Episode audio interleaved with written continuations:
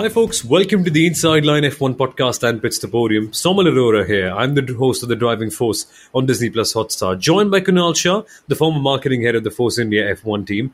And it's not a race weekend this time out, so we're trying to take out a little bit more time to figure out what exactly is going on with these two timeless F1 classics. One being a driver, the other being a circuit. And, and notice the description, right? Timeless, because they've been there for seemingly years but suddenly it seems like that there probably is a reason why they could not be there for longer. And that's exactly what we're going to discuss. And of course, the people, the person and the track in question is Sebastian Vettel and Monaco. But firstly, Kunal, Sebastian Vettel, I think that's what we should focus on. And everyone might be wondering, why exactly are we talking about Sebastian Vettel? But it's probably a good time to do so considering how the season has begun and what the last few years have actually looked like for him.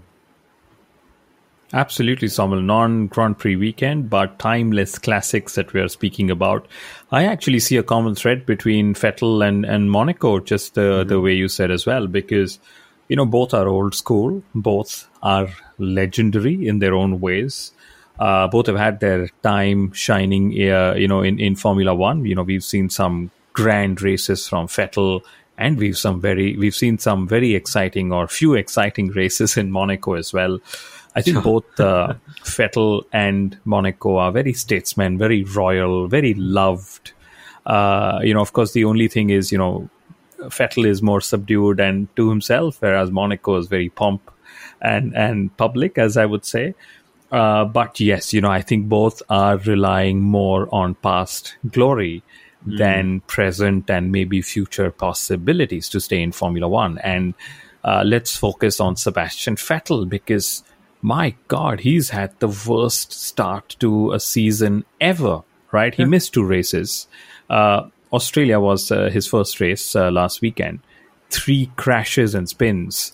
Uh, you know, very un Sebastian Vettel like. You know, the team is out in support saying we're not giving him the tools. And, you know, former drivers are questioning will he be motivated? Is this going to be the last season that we see Sebastian Vettel. And maybe you and I should just discuss what can become of Sebastian Vettel in 2022 and onwards. Yeah, that's that's such a good point because it's not like he had a few spins and a crash in a bad in a good car. Right? It was also a bad car that was extremely slow throughout the weekend. So it's not like there's even that slight glimmer of hope. But it's it's absurd, isn't it? Because Sebastian Vettel, since 2014, Kunal has, has been seemingly on a bit of a roller coaster in terms of his performance, and this 2022 season kind of offered a new chance, maybe to see him in a leading light after a couple of podiums last year. But from what we've seen so far, Aston Martin are nowhere to be seen. Vettel's performance is nowhere to be seen. Uh, I just wonder what could happen next eventually, uh, because let's be honest, he has a contract that's pretty clear. But what do you want to drive? That that's the most important, car, important part. I think he'd want to try. The question is, which car would yeah, he like to try? Exactly. And it may not be that British racing green car, even though it looks really sexy. I must say that, you know. Um, it's it's it's it's going to let let's see how it all evolves in the whole Sebastian Vettel uh, you know side of things this season. You know his his legacy is now far overwritten from his dominant days in 20 uh, you know 2010 to 2013 that we saw them. The exhaust blown diffuser era the the Renault V8s that you know drove them uh, drove him in Red Bull Racing through those four titles. But like you said the hybrid era he's just not had anything which would you know, not a single season where one would say that was a Sebastian Vettel season that we would remember. You know, yeah. bear in mind, we've actually had a season where we remember Nico Rosberg, and then we, of course, remember Max Verstappen as well. So, uh, you know, the question that everybody's asking is will Vettel go? Should he go? And the question we're asking is if he does go, what should he do? What, what can sort of get there with him because you know Sundaram, uh, who's very famously known as the F1 stats guru, Somal, he mm-hmm. came up with some fantastic stats, and uh, I know if you've got a you've got a stat from Hockenheim which you're going you know which you'd like to share. My stat, which is a very shocking stat, is that the last time Vettel finished three successive races in the points was uh, you know back in 2021 which was of course his last year which yeah. was Monaco, Azerbaijan, and then France. But the, the time before that was actually back in 2019, which was Germany, Hungary, and then Belgium. Yeah. Yeah. I mean, his, his performance has just been absurd in the last couple of years. And I think we all can agree on the fact that his turning point has been Germany 2018, which is kind of backed up by the stat, isn't it?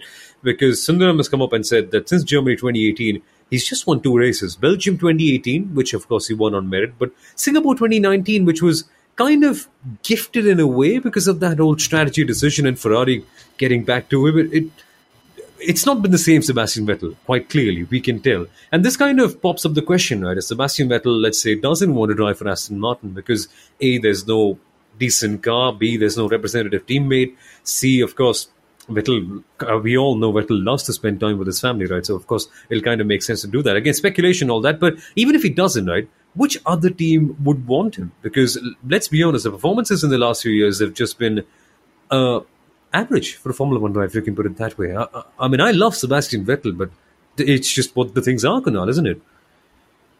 It is, and you mentioned an interesting point about Vettel and uh, you know t- partnering Lance Stroll and not having as representative a teammate. And you know the last representative teammate that Vettel actually had was uh, probably Daniel Ricciardo back in in Red Bull. You know because Raikkonen, you know Kimi Raikkonen, the great Kimi Raikkonen, wasn't really as quick in his second uh, stint at Ferrari. At least that's what we'd all love to believe. Hmm. Then you know he's he's at Lance Stroll as well. So I don't know if having a more competitive teammate would have actually motivated him further, Samuel, because it's been a while since you know Vettel's been challenged as as uh, you know challenged in the same team as well. And you're right. You know why would another Formula One team? Actually be interested in hiring Vettel, apart from the fact that, you know, he's a four times Formula One world champion, much loved, very humble, very royal, all of that. But hey, you actually, that doesn't really make you quicker, right? Because yeah. that's, otherwise Vettel would have been a little more quicker, I guess. Which is exactly what my entire question was about the Aston Martin driver lineup ever since the first couple of races last year. About what exactly are they trying to achieve here? Vettel isn't really the fastest anymore and Lance Stroll, as we all know, is, is, kind of necessary to keep the team running, right? So maybe they could have gone for a bit of a more faster statesman in a way. But it's sad to see things turn out this way. But it's evident. The last time Vettel was with a more competitive teammate, he got beaten by Charles Leclerc, as Sundaram has pointed out. Yes. 65 points in 2020 and 24 points in 2019. That was the difference between Vettel and Leclerc, with Vettel always being behind in that case. So uh, I it does. It shouldn't feel like we're raining down on the Vettel parade here, but just just stating things as they are.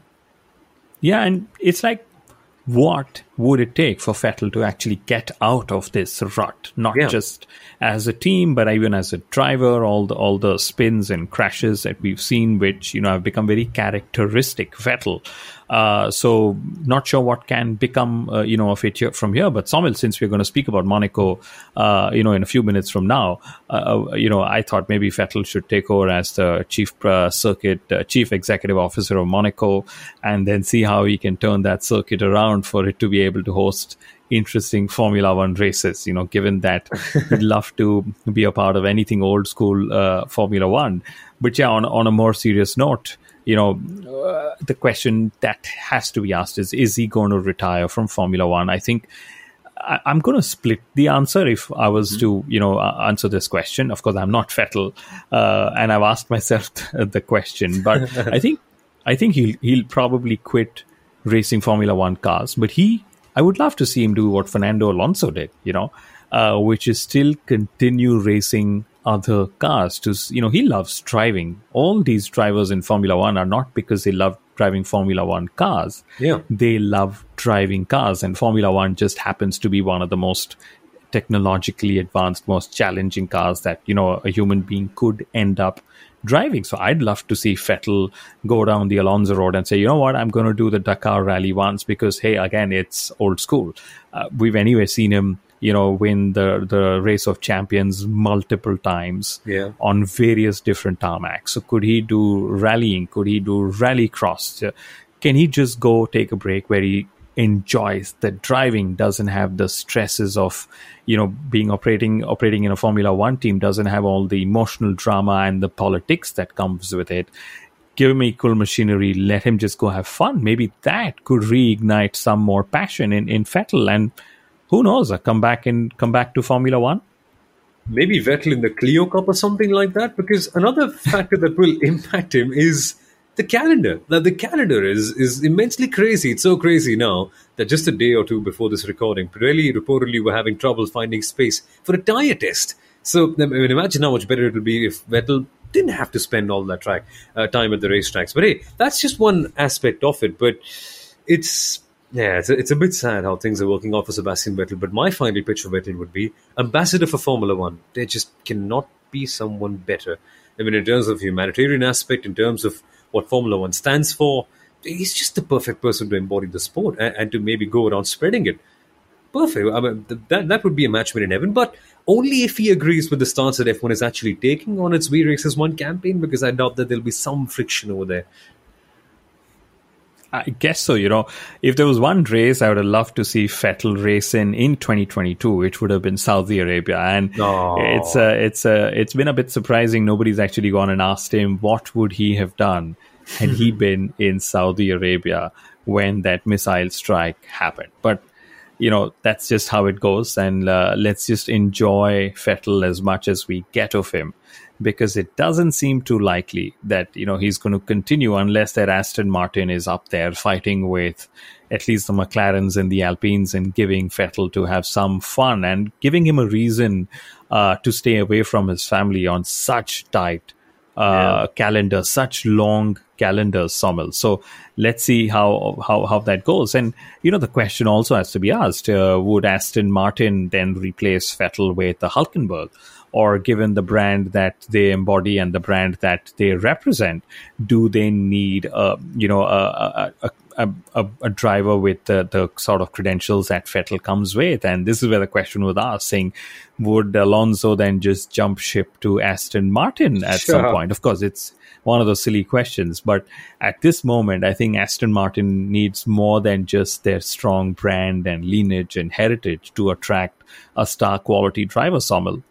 Yeah, that's true. That's true. Even if they kind of let him drive the James Bond car, I mean, they, that probably isn't like the most attractive thing for any driver right now. Right? They barely have a car, and I'll just say it in a Cyril Abiteboul tone. They need a driver and an engine. Uh, uh, sorry, I just kind of butchered that, but there's that.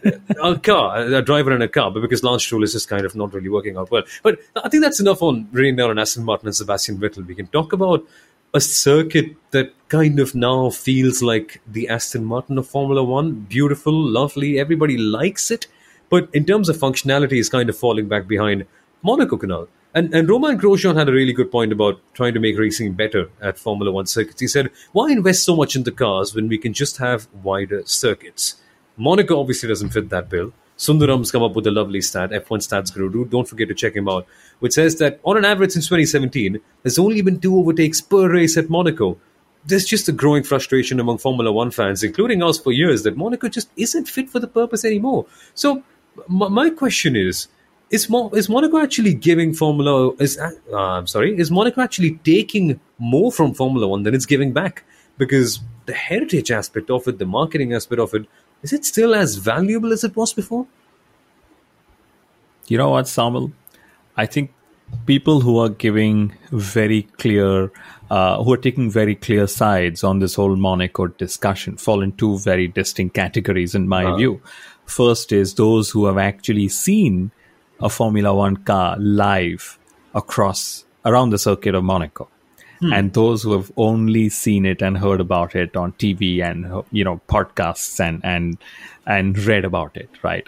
So to me, the discussion about Monaco seems a little baseless at this moment because I'm one of those who will say, you know what, keep Monaco. It is hmm. still the crown jewel. Uh, it is still historic. It is still such a legendary circuit. But yes, can we try and see if we can make some changes to get Monaco to be more interesting? Because depending again on who you ask, I don't think the problem is the circuit. I think the problem mm.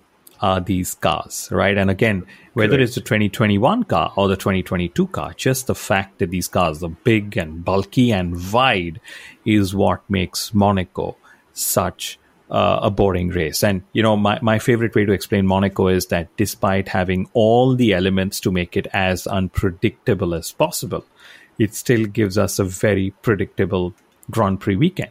We have all the glamorous parties. We have those daredevilry pole position qualifying laps hmm. on a Saturday. And then we, more often than not, have a boring race on Sunday. Yeah. Right. Which is pretty Monaco, I would say. So again, you know, I, I, still go back to saying it's not the circuit, it's the cars. And yes, we found ourselves in this situation. It shouldn't just be that we give Formula One drivers Formula E cars to go racing on that one weekend of the year, but uh, it's it's uh, it's about. Uh, you know, it's it's it's about making sure that Monaco stays on the calendar because another puzzling part for me, Somil, is that mm-hmm. Monaco's place in the Formula One calendar, and I don't I don't just mean the physical date. I mean the yeah. the the the emotion that it comes with. You know, the crown jewel. This is where all the money's made. All the big celebrities are seen. That is being questioned even before a single lap has been driven in Las Vegas and in Miami, and suddenly. Yeah it's it's this assumption that Las Vegas and Miami will just automatically bring all the money and the celebrities and market Formula One as a very aspirational and a premium sport. So I think let's not just jump the gun, guys. Yeah, but you've got to wonder, Kunal, uh, because Formula One now is a TV spectacle, isn't it? And we, we can't change the cars anymore. Formula One is clear that this is the direction we're going with. So we, we, we just can't go any other way. We are going for longer cars, we are going for wider cars. And yes, we've seen that Formula E cars can produce a much better show at this circuit. But if that's not happening, you've got to wonder if, if it's still fit for purpose. Because many times it has happened that cricket teams and football teams, and most notably American football teams, have kind of demolished their old stadiums and moved on because it just wasn't big enough for them anymore. Is is Formula One too big for Monaco now in that sense? I mean, literally because of the cars, but also because at the end of the day, it's a TV spectacle, and and one might wonder, well, it doesn't matter where they race so long as they produce a good show. And Monaco is consistently not making up for a good show. So I think that that that is one aspect, isn't it? I think what you're saying is very uh, true. Uh, it also brings into focus what Toto Wolff just said a few days ago.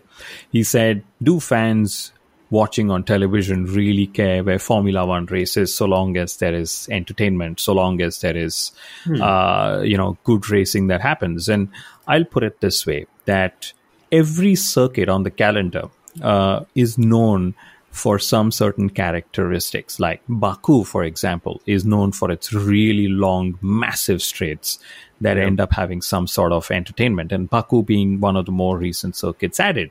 If you speak to, you know, one of the old timers, Monza will always be known for the Parabolica and the, the, De- you know, the, the Lesmos.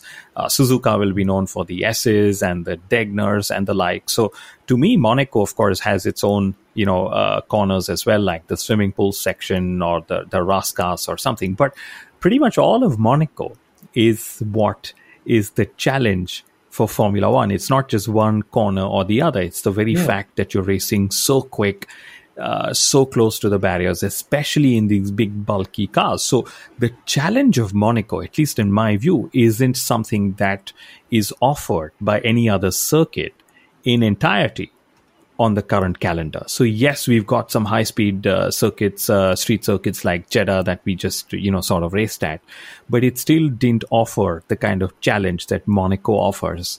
Uh, you know, with uh, with the whole circuit layout that it's got. So unless we are able to sort of bring that in elsewhere, Hmm. I don't understand why why Monaco's place is suddenly being questioned. And maybe actually, Somil, this is a good time to ask why is Monaco's uh, position suddenly being put under question? And the obvious thing is the calendar is expanding. You know, there are more races uh, uh, that are being uh, you know placed in different markets around the world. So something has to give way. Somebody yeah. has to give way. Uh, Monaco's contract expires at the end of this race, which is you know uh, in the end of May.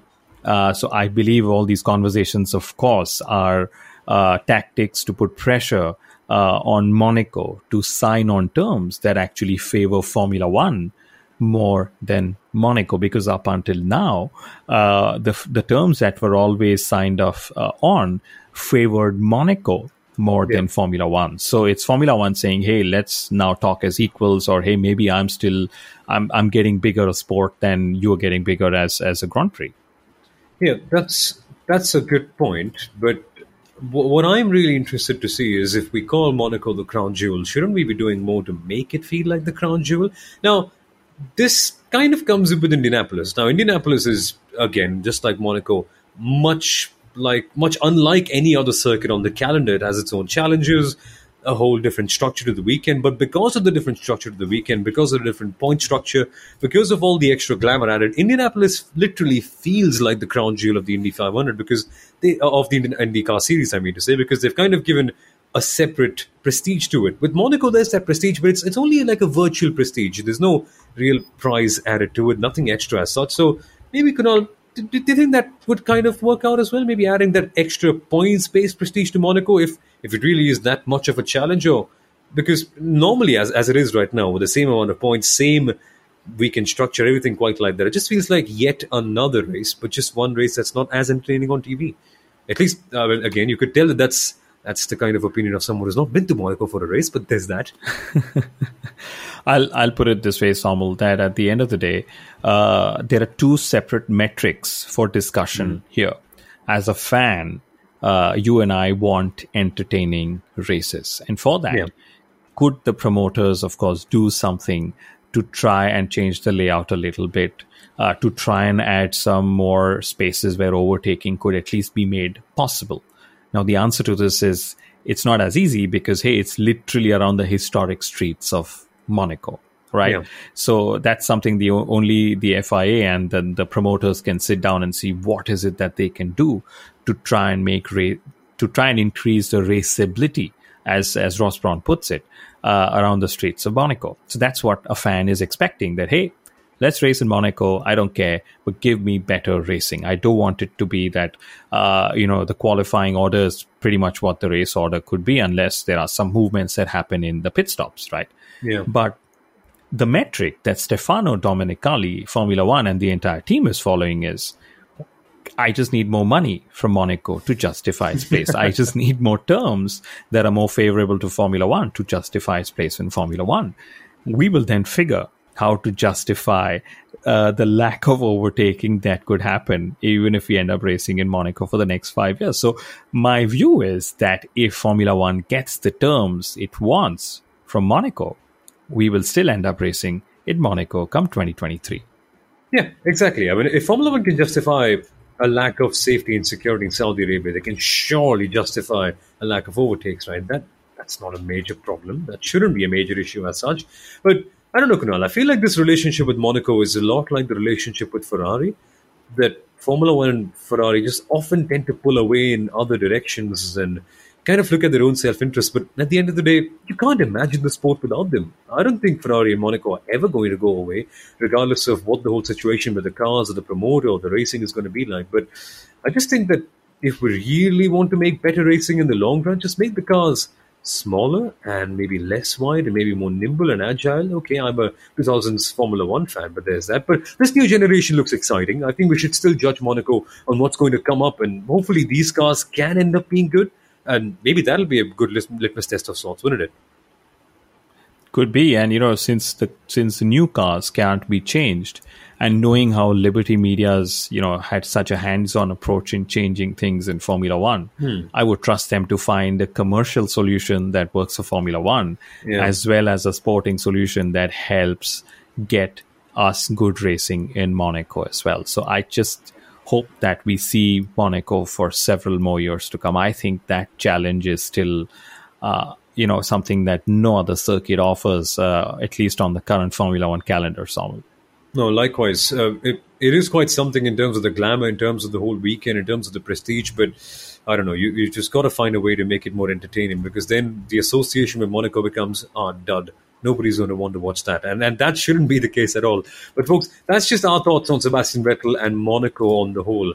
What are your takes on that? And I know that you will have quite a few of those because this is a bit of bit of an incendiary like topic that kind of will enrage quite a few flames. But folks, let us know your thoughts on social media. Leave a good rating to the podcast if you enjoyed what you heard in this past few moments, and of course, leave a good like, leave a share, whatever the good stuff you have to do on the internet. And folks, thank you for watching. Thank you for listening. And we shall be back with the Imola Grand Prix, or the, sorry, Uh, Grand Premio della Emilia Romagna Grand Prix coverage right here on the Inside Line F1 podcast and Pits to Podium rather soon. Bye bye.